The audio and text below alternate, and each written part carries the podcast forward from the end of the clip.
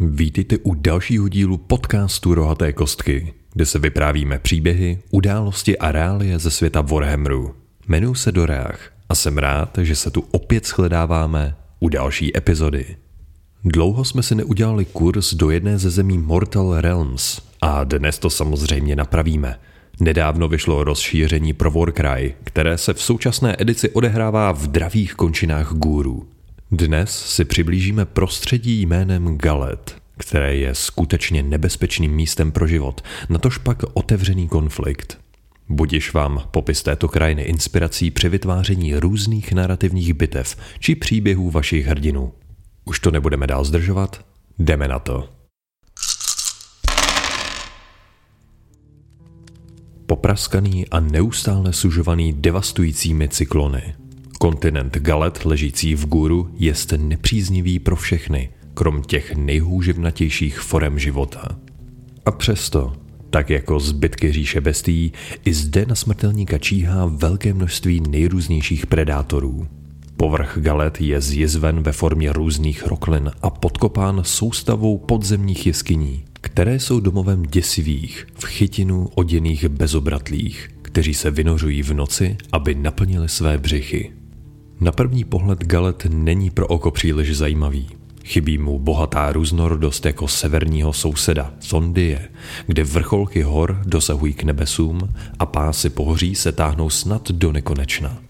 Oproti ní je Galet prázdný a větry brázděný. Jeho několik osamělých horských masivů se pomalu ale jistě rozpadá pod útoky drtivých hurikánů, které pořádají pravidelné nálety směrem od kousavého moře Biting Sea.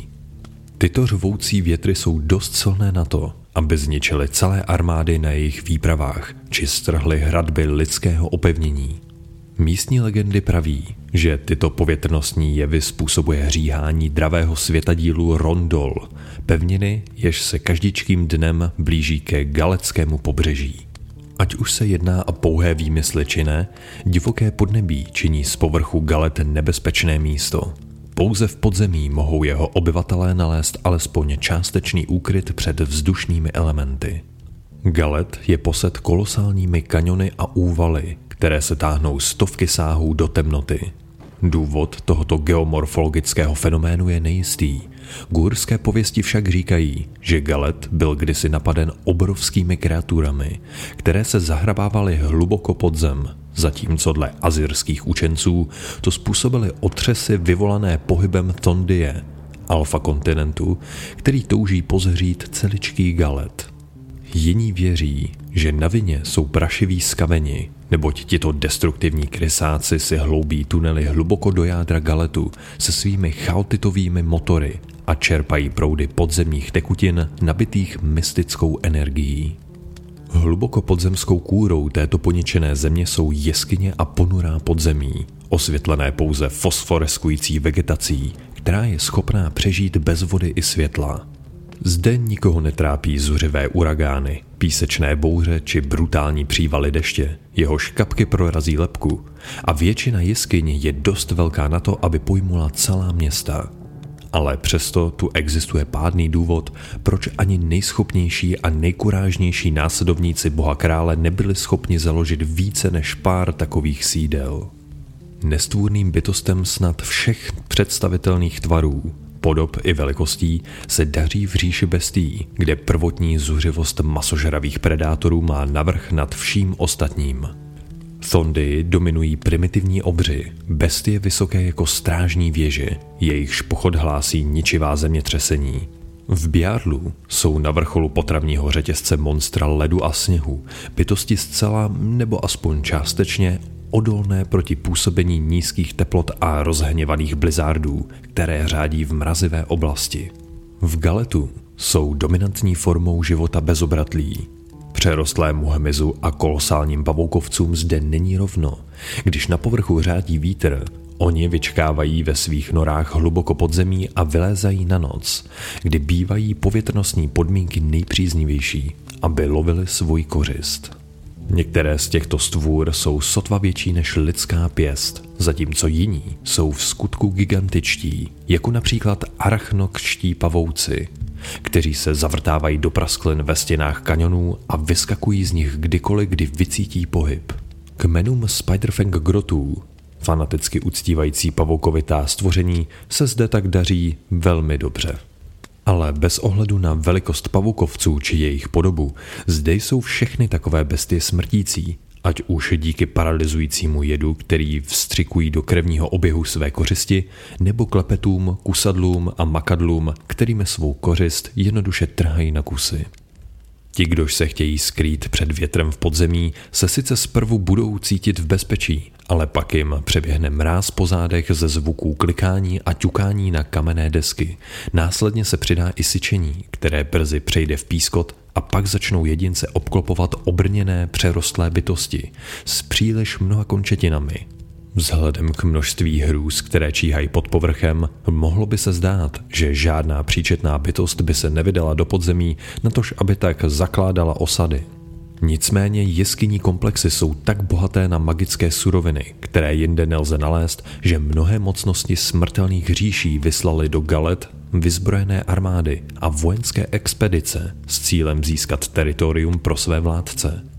Hromady svítících kostí se válejí před vstupy do nor podzemních nestvůr. Jejich magická aura působí na vejce dravců, díky čemuž mláďata dorůstávají do tak značných rozměrů. Pokud by student mystických umění ohledal tyto magické ostatky zkušeným okem, dospěl by k názoru, že jsou pokryty vrstvou kůrského realmstoneu. Magie a přirozenost jdou spolu občas ruku v ruce. A tak to je i v případě třeba takových voz o velikosti člověka, které si z tohoto materiálu staví hnízda, zatímco arachnaroci pokrývají své pavučiny realmstonem nejspíše ve snaze vylákat do své sítě chamtivé dobrodruhy. Dokonce se mluví i o bizarních elementálních bytostech, zcela tvořených řížským nerostem, které se manifestují jako hejno hmyzí havěti, které své oběti trhá na kusy svými jako břitva ostrými chytinovými zbraněmi.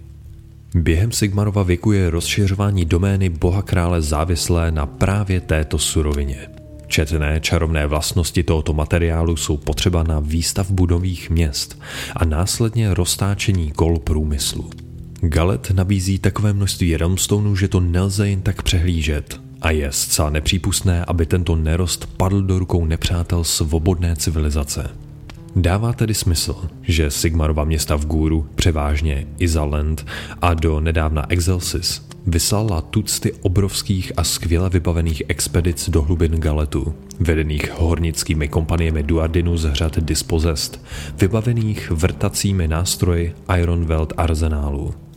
Tyto výpravy nehledají pouze Realmstone, ale také jiné klíčové záležitosti. Mzi něž patří například hřížské brány Realm Gates, ukrývané v otevřených chřtánech dlouhomrtvých titánů, naleziště vzácných minerálů i drahoceného ocelového hedvábí, látky, kterou uplétají gigantičtí pavouci a která je lehká jako pírko, ač pevná dost na to, aby odrazila nepřímý zásah projektilem muškety. Mnohé dobrodruhy postihl velmi krutý osud. Většinu z nich přemohly bzučící obláčky okřídlené havěti. Jiní padli v těžkých podzemních bojích s prastarými nepřáteli boha krále, od běsnících kmenů tupých zelenokošců až po v jeskyních přebývající zlobry, či chaos uctívající nájezdníky snažící se získat poklady galetu jménem temných sil. Takové střety jen z dálky připomínají bitvy, jaké probíhají na povrchu, Nahuštěné a zrádné prostředí dohání válečníky do stavu bezmyšlenkovitého zabíjení v úzkých tunelech a nízkých jeskyních, v nichž se každou chvíli uvolňuje kus skály ze stropu, který následně rozdrtí na kaši nepozorného bojovníka pod ním. Číhají tu ale i jiná nebezpečí, a to hladové hlubiny pod nohami všech dobrodruhů. Bezedné jámy, které za svou existenci pozřely příliš mnoho chrabrých duší, usilujících o nastolení dobra a řádu ve smrtelných říších. I na nepříznivé standardy gůrů je Galet skutečně místem, kde je třeba výjimečné opatrnosti, jako v rámci bitevní horečky, tak i mimo ní. Země samotná se tak často stává tichým a trpělivým predátorem.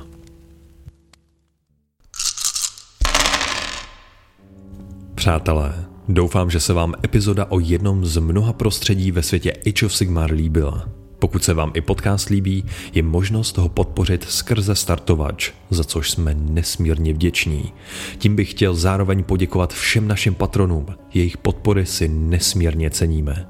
Těším se na vás u další epizody, moc krát vám děkuji za pozornost a nechcou vám bohové kostek nakloněni.